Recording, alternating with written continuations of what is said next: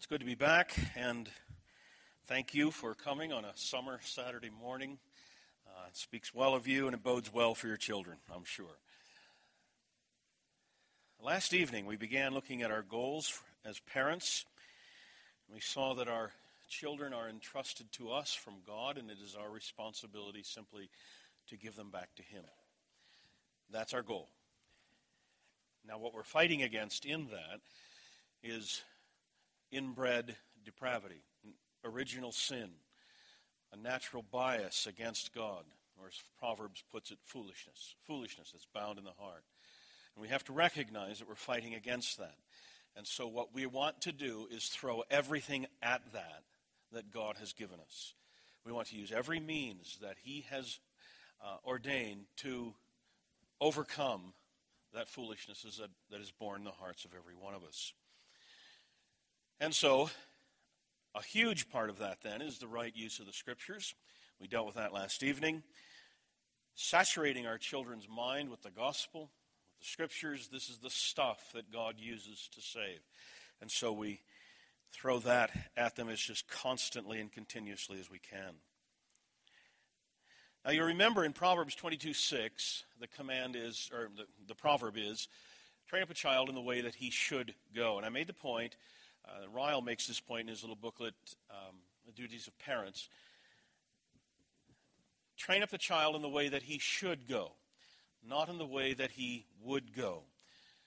Now, you're going to hear it from the experts in society today, the psychologists and whatnot, what you need to do is be careful not to hinder your children's self expression. Let them find their own way. That's your job. It's exactly not your job. Your job is to train them in the way that they should go. And so you bring them up in the nurture and the admonition of the Lord. The other topic that we have to look at now is this matter of child discipline, directing them in their lives, even with the use of the rod. And we're going to try to take a quick survey of, the, of all of that this morning. One of the frustrations with, same as with last evening, is we have so much to cover, and so we just hit things and run. If you have questions like that, please write them down so you don't forget, and we'll try to cover them in the next hour. But let's go for a quick overview of this matter of discipline then and child training. Ephesians chapter 6. Ephesians chapter 6.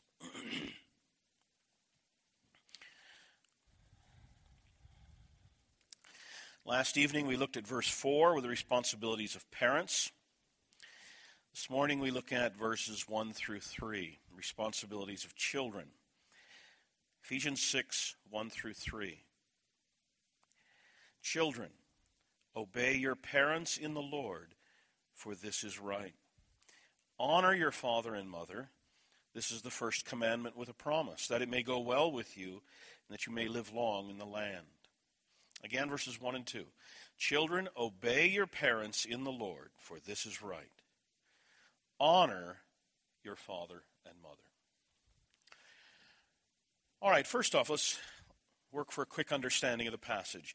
Notice the phrase, in the Lord. Children, obey your parents in the Lord. I take that to mean something like, this is your duty before God. The children are to be instructed then that their obedience to God is to express itself in their obedience to parents. God's will for the children is for them to obey their parents, and it is your job to teach them that. I've often got a kick out of it. It wasn't planned this way ahead of time, it just sort of happened. The first verse that my children memorized is Ephesians 6 1. Children, obey your parents. Um, it's a quick, easy verse that any little child can can memorize. You want them to recognize that this is their religious duty. This is their duty before the Lord. In other words, then, obey your parents out of a high regard for the Lord Jesus Christ. And what that tells you as parents is you are to teach your children that. That their number one priority is to love God, of course. But under that, their duty is to, they show their love for God by obeying dad and mom. And then notice the end of the verse Obey your parents in the Lord, for this is right. This is right. What Paul has done here is elevated the matter of obedience. It's not simply do what I tell you or you'll get a spanking. It's that too. But it's more than that. Obey your parents. Why? Because it's right. This is a moral obligation that God holds, holds you accountable for. And then the next verse, he notes that in Exodus, in the giving of the Ten Commandments, honor your father and mother is the first command with promise. Now, if you look back at the old at the giving of the Ten Commandments, it is the only command with a promise attached to it that you may live long in the, in the land. And what he's simply saying here is that this is first in, in, in importance. It's basic, it's foundational. That is to say, God lays a particular stress on the importance of this command. Why? Is it because it's reflective of this structure of authority otherwise? This is a reflection of the order of things in our submission to God, and they are, in a sense, reflecting the authority of God in the home in that respect. And so it reflects their submission to God. It may be something like that.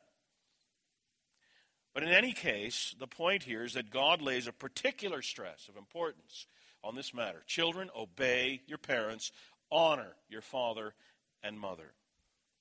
So again, he's elevated this matter of obedience and honor of parents to something very high, very important. This before God is your obligation. And then you, as parents, this is your obligation then to teach your children, not just that they must obey, but teach them why. That before God, this is their responsibility. Now, let's get more to the point. Two words here obey and honor. Obey your parents. Now, what does obey mean? Now, it's not a trick question. I'm asking you to get you to think through it because there's a whole lot that passes for obedience, it seems to me, that isn't obedience. Obedience simply is doing what you're told to do, right? Obey your parents. It means you do what you are told to do. It does not mean do what you are told to do if you agree. It does not mean do what you are told to do if it's convenient. It doesn't mean obey, do what you're told to do if you feel like it. It means do what you're told to do. Now, I'm going to stress this. This is basic uh, of parenting. If you can't do this, if we can't get this right, we'll fail everywhere. This is basic. Obey. Do what you are told to do, not just if you agree or if it's convenient. It's not a difficult concept. To obey is to do what you are told to do, when you are told to do it, and how you are told to do it. And you must teach your children that, that this is what obedience means. Whether they feel like it or not, whether they are sick or not, you know how it is when they're sick. It's got nothing to do with it. You do what you're told to do. Obedience. And it must be held as an absolute in the home. And the next one honor your father and mother. Now, that's a much broader concept. In 1 Timothy 5, for example, honoring your parents means providing for them in their old age. Okay, well, that's one application of it. But you see, the, the idea is broader here. If you honor your parents, you will obey them, children. But the idea here is more than obedience, it's honor, it's respect. It has to do with an attitude, an attitude of respect and reverence. So the kid is told to sit down. I don't want to sit down. Sit down. I don't want to sit down. Should never happen. That's not honoring dad and. Or, as the old story used to go, sit down. I don't want to sit down. Sit down. I don't want to sit down. I said sit down. So he sits down. I may be sitting down on the outside, but I'm standing up on the inside. Mm-mm, mm-mm, not in my house. Honor your father and mother. These two are basic, folks. If we can't get if we can't get this, we can't get anything. If we get this, we've got everything. This is foundational. Obey dad and mom, honor dad and mom. This is basic. And so that means then that you never, never talk back to dad and mom. That's just not allowed. Never will you get by with rolling the eyes. you just, you just don't do that. You honor your father and mother. You don't sass, you don't backtalk, you obey. And you obey, obey cheerfully and respectfully. Is that too much? Isn't that just what these words mean? I know this sounds radical, but isn't that just what these words mean? You do what we tell you to do, and you do it cheerfully with a good attitude of respect and reverence for your parents. Honor your father and mother. Now, this must be, must be, if you're going to be successful, this must be an inflexible rule in your house. I've seen lots of homes that have, Christian homes that have lots of rules, a list of rules, do's and don'ts, and all that. And there's there's some need for all of that, of course. But I always used to like to tell my kids we only have one rule in our house. You do what dad and mom say. That's it. Gets the focus on, right? And this must be absolutely inflexible in your home. You will do what you are told to do when you're told to do it, how you're told to do it. You'll do it cheerfully. Keep in mind all of this, what we talked about last night. This is all in an atmosphere of prevailing love, religion, and all of that, and fun. But when it comes down to it, you will do what you're told to do when you're told to do it, and no act of disobedience and no act of dishonor will go unchecked. That doesn't mean that everyone necessarily gets a spanking, but no act of dishonor will ever go unchecked. Now, we get this down, and I've said it now about six different ways. I'm, I'm trying to stress the point that if you get this down, you've got everything. If you can get this, the rest of parenting is easy. You must determine at the outset with your children, while they are very young, my children will obey. My children will honor their parents. And not one moment of disrespect will be allowed. I don't recall one incident, one instance in my home when my children backtalked or sassed their mother or me. Now, we had a wonderfully happy home prevailing love. Told you a little bit about it last night. We, we just have the happiest spot on the planet, and it's still that way.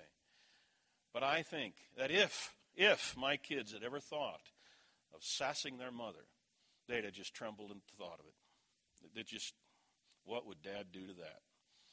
You don't dishonor your mother. I deal with a kid at church recently.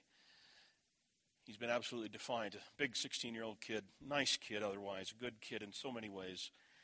But he's been absolutely defiant with his parents. And so they asked me to help, and I talked to him. And I've I had to. This is the second time I've had to talk to him. I just I had to just shame him. There's nothing lower, nothing lower, than being hard on your mother. I mean, just what do you think of yourself? This has got to be ingrained now when they are young. From their earliest days, you start out with them knowing that not one act of dishonor, disrespect, disobedience will go unchecked. This is an inflexible rule. They must obey at all times, they must honor at all times, period. All right, now some applications of all of that. I've said it as many times as I know how to say it, now I'll say it some more. applications, some common mistakes that parents make. And all I'm going to do with this is, is apply and flesh out what I've already told you. But hopefully, putting this in shoe leather will, will help us see it better. Number one, not curbing attitude problems. Not curbing attitude problems. Don't allow your child to conform externally only. You want them to conform internally as well.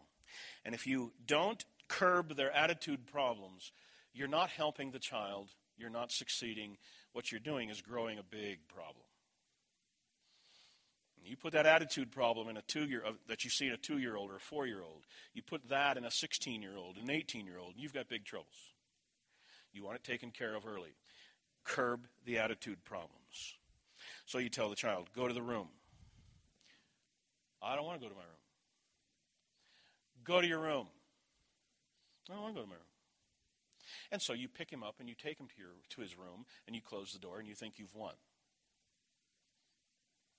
You haven't won anything. You're tougher than he is, that's all. They must conform inwardly as well as externally. We don't allow arguing, we don't allow dishonoring, we don't allow any disobedience. None of that goes un- unchecked.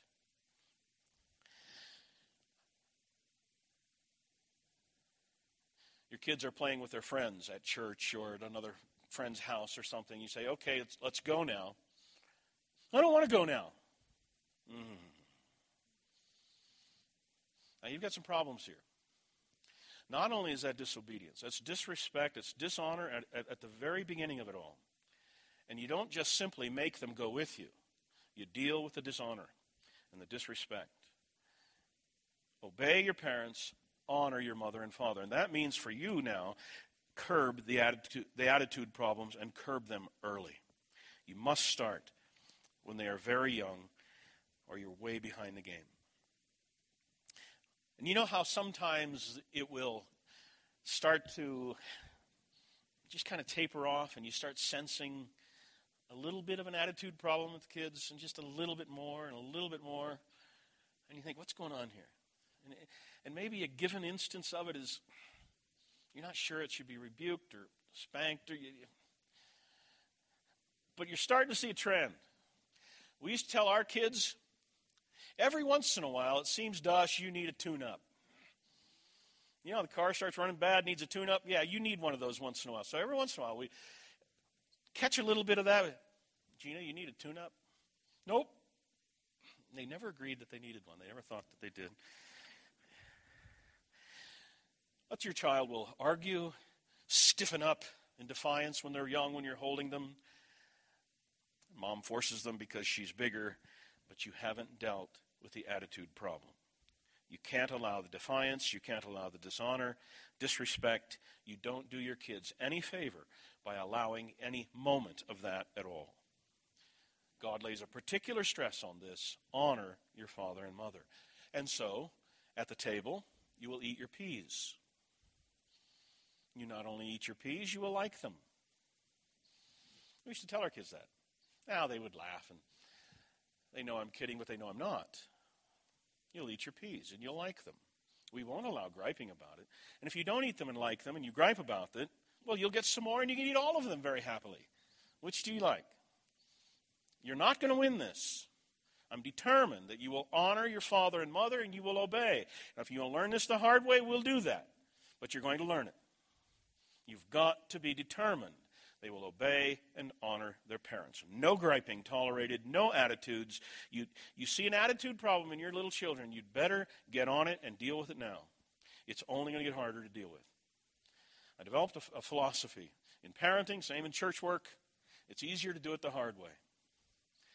Yeah, it's hard to deal with it, but you let it go, it's going to get harder. It's going to get worse, and you're going to regret it. Deal with it while they're young and curb that attitude problem.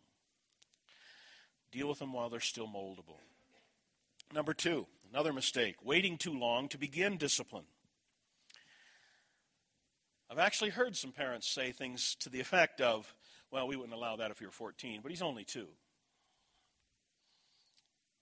That's just foolish. It's just foolish. They're not too young. As soon as a child can recognize that he's being defiant, he can recognize that that defiance produces unhappy results. They can also they can learn that that act of defiance is not in their best interests. And you make sure they learn that. And you do that while they are young. If he can understand that this action produces this pain, they can learn the connection and you can deal with the attitude problem. Now, again, like I said last evening, that doesn't mean your six year old should be made to behave as though he's 10 years old. But he should be made to act like he's six. He should be made to deal with what he can. I remember when Gina, our daughter, was very young. I don't remember the age. You'll figure it out with the details of the, of the story. Uh, but she's right at that age where she's Not quite walking, but pulling herself up and scooting along, you know, and things like that. That was the age. Not quite talking. And so, what is that, nine months or something? I don't know. Short of a year? Something like that. And she pulls herself up. She's at a cabinet. And there's some little trinket that my wife has out on the shelf, a, a knickknack. And she starts to reach for it. And I'm standing across the room. I, no, no. And she's just like this. She goes,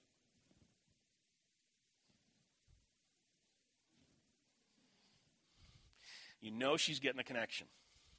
Now, this is the first one. This is the first time, so I'm a little patient. And she goes, No, no. And she does this again. Looks back. And I don't know if it was two times or three. I was patient with it. She went back for it again, and I was all over. I was just all over. She thought the great day of God's wrath had come. And the very next day, we're standing in the room, same room. She walks over to that same place, pulls herself up, the same uh, knickknack shelf there, and she, I wonder what's going to happen. She goes, and she sees the same thing. Nah, nah, nah, nah, nah. I thought, yes, round one goes to dad. Got it. But you might as well deal with it when they're young and shape those attitudes while they're still moldable. Don't wait too long to begin discipline. Number three, another mistake bribing your children to get obedience. I remember seeing this very clearly one time. A family was, or some children were over playing with our children when they were young. And the parents came over to get their kids, take them home. So let's go now. I don't want to go home. And it was a big scene. We got to go now. I don't want to go home. It's back and forth. We got to go. I don't want to go. I want to stay here and play. And, and you know, I don't know if it was dad or mom. I forget which said it. If you come with me, we'll stop and get an ice cream cone on the way home. And what you've done is just taught your children that disobedience brings rewards, makes ice cream cones. If I defy mom long enough, I'll get an ice cream cone out of it. Bribing to get obedience is not teaching obedience. You teach them to obey and never reward them for disobedience. Don't bribe them to obey. They must obey out of principle. Number four, another mistake allowing exceptions to obedience. Oh, he's tired. Oh, he's sick. He's not feeling well. He's not himself today. The essence of discipline is to do what is required of you, whether you feel like it or not, isn't it? You cannot allow exceptions to obedience. I remember one time when Gina was very young. I tell lots of stories about my kids when they're not here. When she was very young, my wife had her along. She was running some errands. She stopped at the dry cleaners, pick up some clothes, and the lady behind the counter looks at Gina. She's just a little girl and preschool age. Well, hi, how are you? trying to make conversation with her, being very kind. And Gina does the little kid thing, you know, just, kind of hides her face in mama's skirt and shy. And she tries to talk to her again, and, and, mom, and Kim says, Tell her hi. And Gina says, My can't, my shy. Well, now the issue is not shyness. Now the issue is, issue is obedience because mom has told her to say hi. You got to keep clear. What's the issue here? Obedience. And she didn't say hi, and she bore the consequences and learned it. And I think she still remembers that little lesson. But the ex- essence of obedience is to do what is required of you, whether you feel like it or not. And that must be instilled in your children. That's a lesson they have to know for the rest of life, and teaching it early in life only helps them. And besides being helpful to them, it's right. Obey your parents in the Lord, for this is right. All right, number five. Another mistake, not demanding absolute obedience. Not demanding absolute obedience. We told our kids, Delayed obedience is disobedience. You do what you're told. You can't come back and say, well, I was gonna. Gonna doesn't cut it. You do what you're told to do. Or, I've, i told you last night that what part of our training of our children ought to be that we explain to them why we do the things we do and why we require the things that we require of them. You teach your kids and you train them, and that's all part of their instruction. But at the moment of command, you don't allow the question why. Go do this now. Why? Mm-mm, this isn't the time for a long instruction. The only answer at that point is because I told you to do it. That's why. Obedience is an absolute. They must render obedience to dad and mom. Number six, hollering to get obedience. Go to your room. Go to your room. I said, go to your room. And finally they go. And they've just learned that they don't have to go and do what they're told until mom really sounds threatening. Then they can go. You don't holler to get obedience. It ought to be that even without a word, if they understand your will, they must do it. I remember one time at church, years ago, I was talking to one of the deacons afterwards in the hallway, in the aisle at church, and Jimmy was uh, carrying on a little bit too much. We didn't make a lot of that. They, we wanted them to have fun at church and all of that. But this was a bit excessive. And he was running down the, the aisle, middle of the auditorium. And I'm talking to this, this man in the church. And I didn't want to disrupt the conversation, but I noticed what was going on. And I just went, and pointed to the chair. Jimmy up, sat down. The deacon told me afterward, he said, that was awfully impressive. He says, well, you just, boom, there he goes. Well, isn't that the way it ought to be? They understand my will. They should do it. That, that's it. Doesn't have to have a word. I have a friend who, whose dad, uh, in in later life, well, very late in, in his life, but it, was a. This friend of mine was probably a, a teenager at the time. His dad uh, had I forget what the problem was, but he was laid up. He was an invalid, and so he was either in bed or in a wheelchair. At that point, of course, here's this guy, he's a teenager, and his dad is laid up like that. There's clearly no way that his dad can physically enforce anything. But by that time, his dad had done such an effective job teaching his children the authority of his word. It made no difference. He still ruled his house. All he had to do was issue the command, and order was in the house. That's what you want.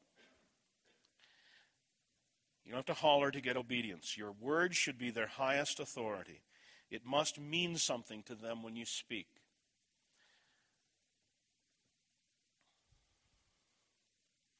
All right, number seven, another mistake avoiding difficulties.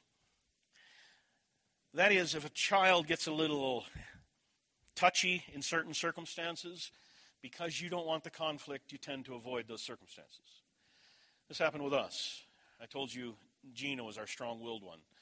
Uh, when she was very little, Kim and I, my wife and I, were talking, and it dawned on us, and we were talking, we admitted that we both had done it, that, yeah, Gina doesn't like it when you do this, that. And so we tend not to get in those circumstances just to avoid the conflict. And we looked at each other, how stupid is this? You know, I, I don't want to put off the problem. I want the problem dealt with and solved. And so from then on, poor Gina, we started creating those circumstances so that the issue would come to the surface and we'd deal with it and correct the problem. But don't avoid difficult circumstances, deal with those things. Don't allow small faults like that to become big ones and to go unchecked. My dad said, I think this was when I was first married or just before I was married, something like that. We were having a conversation about child rearing. I don't know how it came up. We were talking, and my dad said to me, When I had kids, when I, we got our first kids, when we first got our kids, I determined, I determined they would obey. I thought, that makes sense. That makes sense. That's a good rule to go by, isn't it? And so when I had, when we got our kids, I determined they're going to obey. Obey and honor your parents. Now, then, that brings us to this next section, and that is the biblical teaching on the rod. And that takes us to the book of Proverbs. The book of Proverbs. And let's first of all look through a number of passages that talk about the rod, and then I'm going to go back with some questions on them. So, mark these.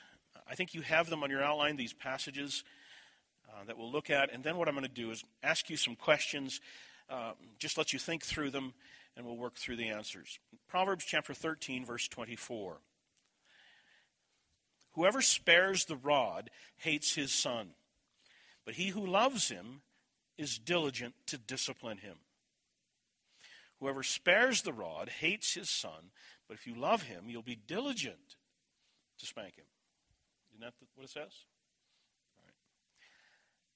Chapter 19, verse 18. Proverbs 19, verse 18. Discipline your son, for there is hope.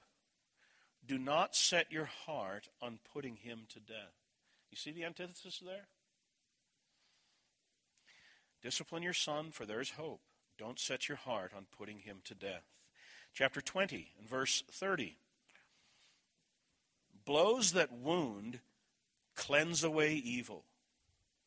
Or the old translation, I think, is the blueness of the wound cleanses away evil. Strokes make clean the innermost parts. All right. Chapter 22, verse 15 that we saw last evening. Folly is bound up in the heart of a child, but the rod of discipline drives it far from him. Chapter 23, verses 13 and 14. Do not withhold discipline from a child. If you strike him with a rod, he won't die. If you strike him with a rod, you will save his soul from the grave or from hell, depending on how we understand Sheol there chapter 29, verse 15. The rod and reproof give wisdom. The rod and reproof give wisdom, but a child left to himself brings shame to his mother. And then verse 17 Discipline your son, and he will give you rest. He will give delight to your heart. All right. Now, some questions about these verses. Number one, why did God, I think I have about nine of these, why did God include these verses in His Word? Does He or does He not expect corporal punishment to be part of child rearing? Well, the question almost answers itself. You know, I'm leading you. God put this in His Word to give instructions to parents. That is, the creator of the home has given instruction to parents as to one means that they have at their disposal to train up their children in the right way. Proverbs are inspired wisdom. It is God's instruction, God's own instruction for successful parenting. And here we find from these verses that spanking is not only allowable, and it's not only right, the bottom line of it is it's commanded, isn't it? And in fact, the neglect of the rod is specifically forbidden. This is not a matter that's unclear. And it's what I said last evening. You've got to come to grips with this. Who knows better? I know we're flying in the face of all that you hear in society. Who knows better, God or the secular psychologist? You, you got to come to grips with it. Now, my thinking is what God says is true and, what is, and it's right. Anything that conflicts with it is wrong. That makes it easy, doesn't it? If we believe that, and we come to deal with this matter of the rod, you, you don't feel that emotional struggle of going against society and the experts and all that. God knows better. I can, I can believe that. All right, so why did God include these in His Word? Well, He expects it to be part of child rearing. Number two, why does God command parents to use corporal punishment? What does he say is its value and benefit? Well, the point of it all is that it cleanses away evil, it drives away foolishness, it saves his soul from death, it imparts wisdom. The point is, it effects change. As I said last evening, it's a means of grace. In other words, it works. It brings peace, it brings parental delight. You remember in, he, in Proverbs chapter 3, speaks of God disciplining his children. That's picked up in Hebrews chapter 12, where the author there deals with parental discipline as a model of, uh, modeled after God's discipline of his children. I love especially the way it's translated in the older King James Version. No chastening for the moment seems joyous no kidding. If if your dad spanked like my dad spanked, yeah, it didn't seem joyous at all. No chastening for the moment seems joyous, but grievous. Nevertheless, afterwards, it yieldeth the peaceable fruit of righteousness. That is, it works. You've seen that, haven't you? When the rod is applied faithfully and right, rightly and well, it has a peaceful result. The kids behave, and there's peace in the home. It yields the peaceable fruit of righteousness. That's the point in these proverbs. God commands these the use of the rod because of its effectiveness in cleansing away evil. The point of it all is simply that spanking, done rightly, works. It's effective in curbing the natural rebellion that's in the heart of children. Now, God does not take the time to explain exactly how that works. And I mentioned that last evening. I don't quite get the connection myself, how pain applied here brings cleansing here. I don't understand the whole connection. I don't have to. The point is, it works. It is a means of grace, and its effectiveness is self evident and it's obvious. Question number three. According to these verses, why do children need the rod of correction? According to these verses, why do children need the rod of correction? What is presupposed about children in all of this? Well, what's presupposed in all of it, of course, is that there's a natural rebellion in their heart. There's a tendency towards sin that you need to curb. And that your role as a parent is to curb it, and this is one of the means that God has given you for it to drive the foolishness that is instinctive in his heart, to drive it away from him. The bottom line is that there's a natural depravity in every one of us, and it must be curbed. And God has said the right use of the rod is effective in doing that. Number four, contemporary secular psychologists tell us.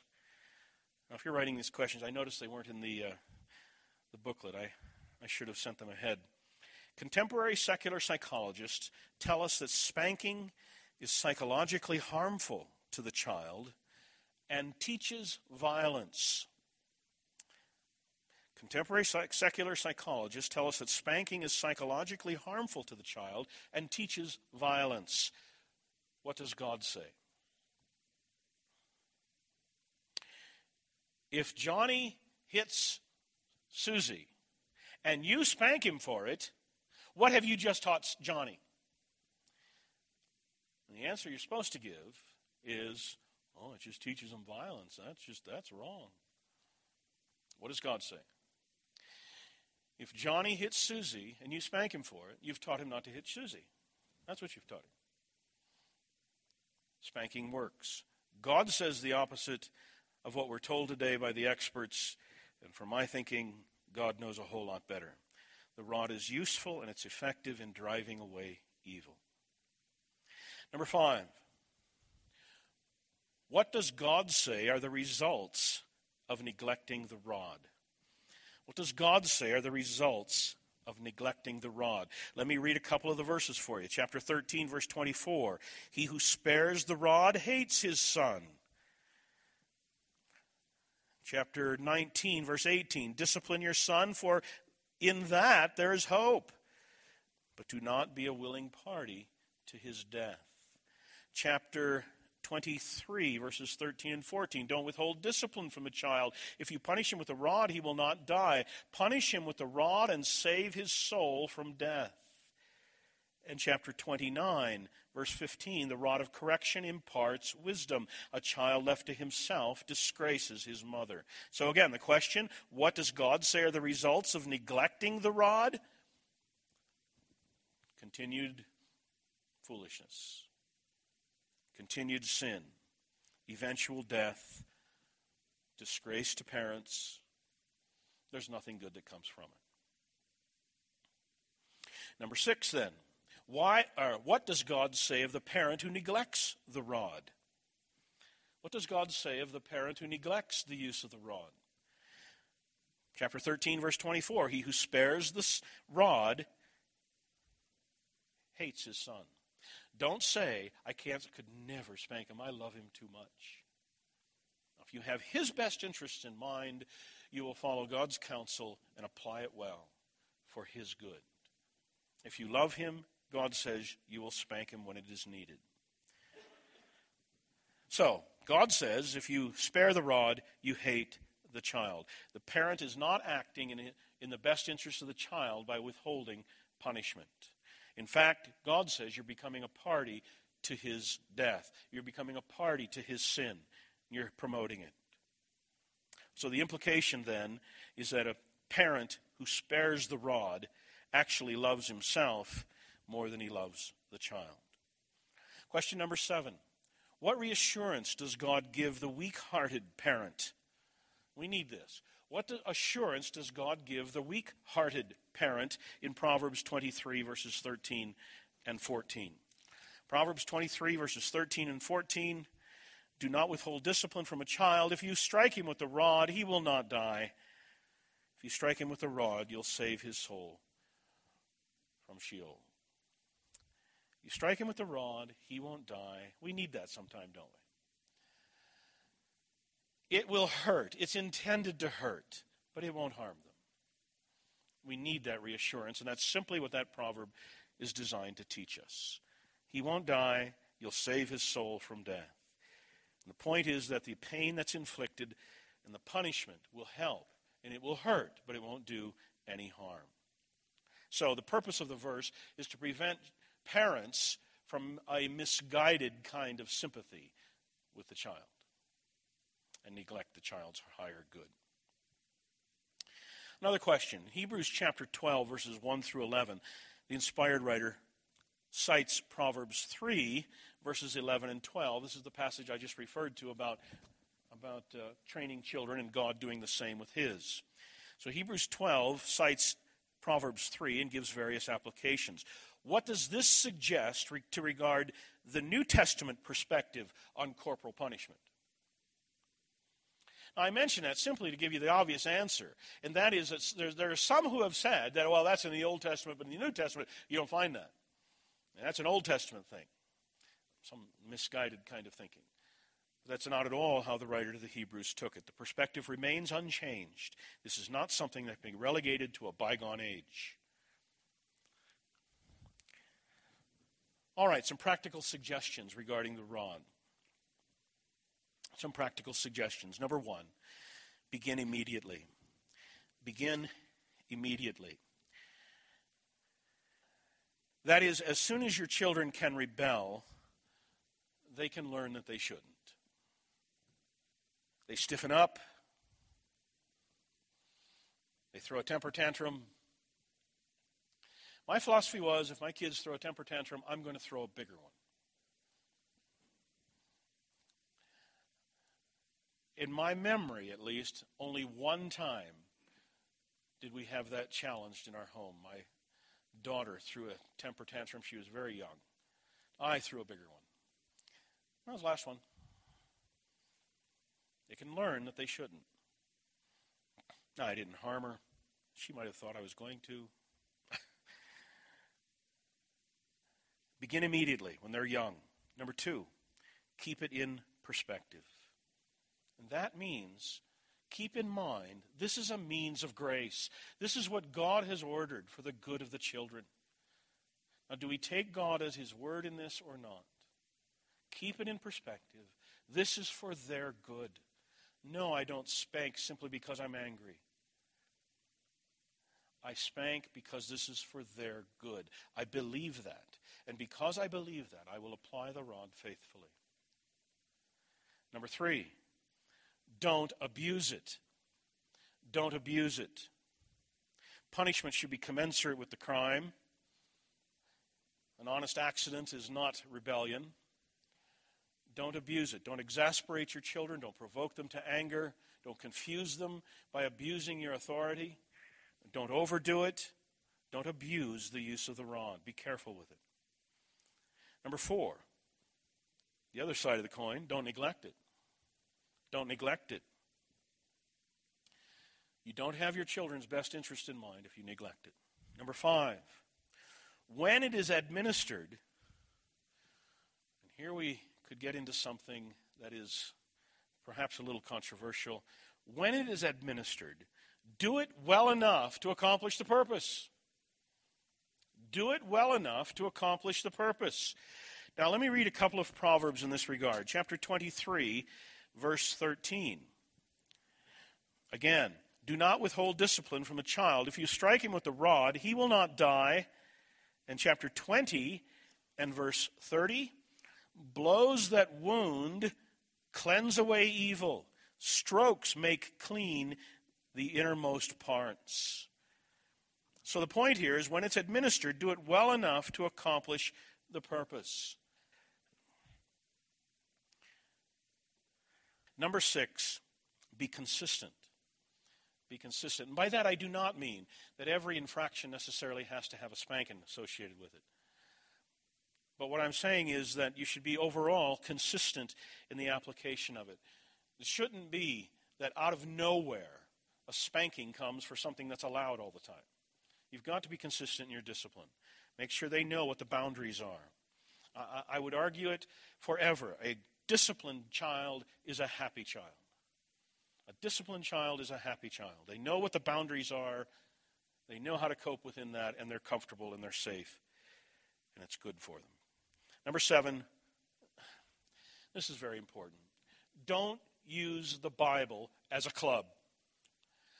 Don't use the Bible as a club.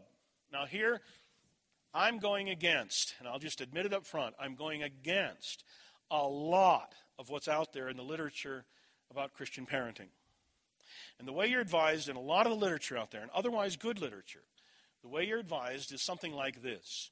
When it comes time, the child, let's say the child is disobeyed, and he's going to get a spanking. And so what you do is you sit down with them and you open your Bible and you show them what God requires of them and you give them the gospel and you tell them they're sinners, they need to be saved, and you work through the whole thing with them, and after it's all over, then you give them their spanking. I think that's a terrible mistake. I don't want to use the Bible for, as a club with my kids. I don't want them thinking that I bring the gospel out, it's spanking time.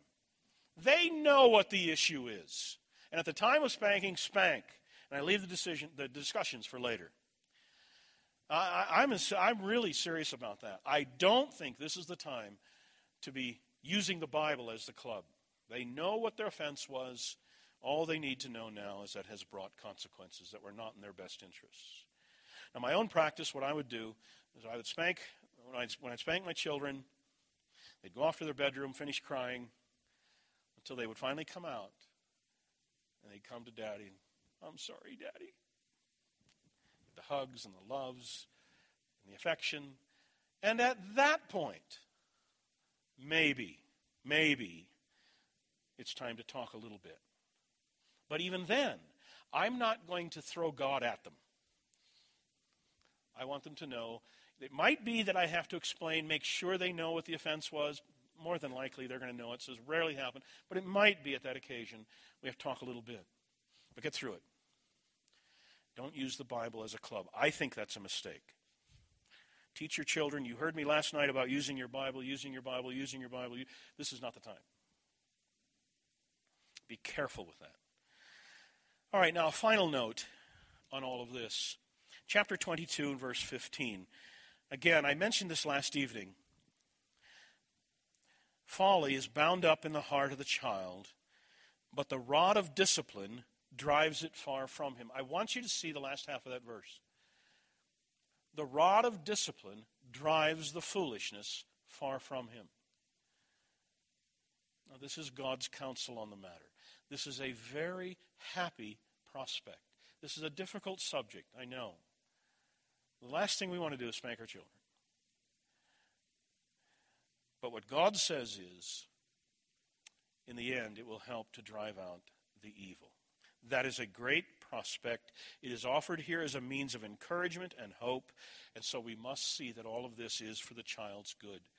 Keep in mind also, especially those of you who were not here last night, keep in mind also that this discipline is inside a bigger picture. Remember, prevailing atmosphere of love and fun and religion and all of that. It's just part of the picture here that we're dealing with this morning. But we must see that this is for the child's good. So you think in terms of the child's development, you think in terms of where he needs to be. As I said last evening, picture him at age 18 or age 22 when he's off on his own. You say, where should he be? And how is that looking now?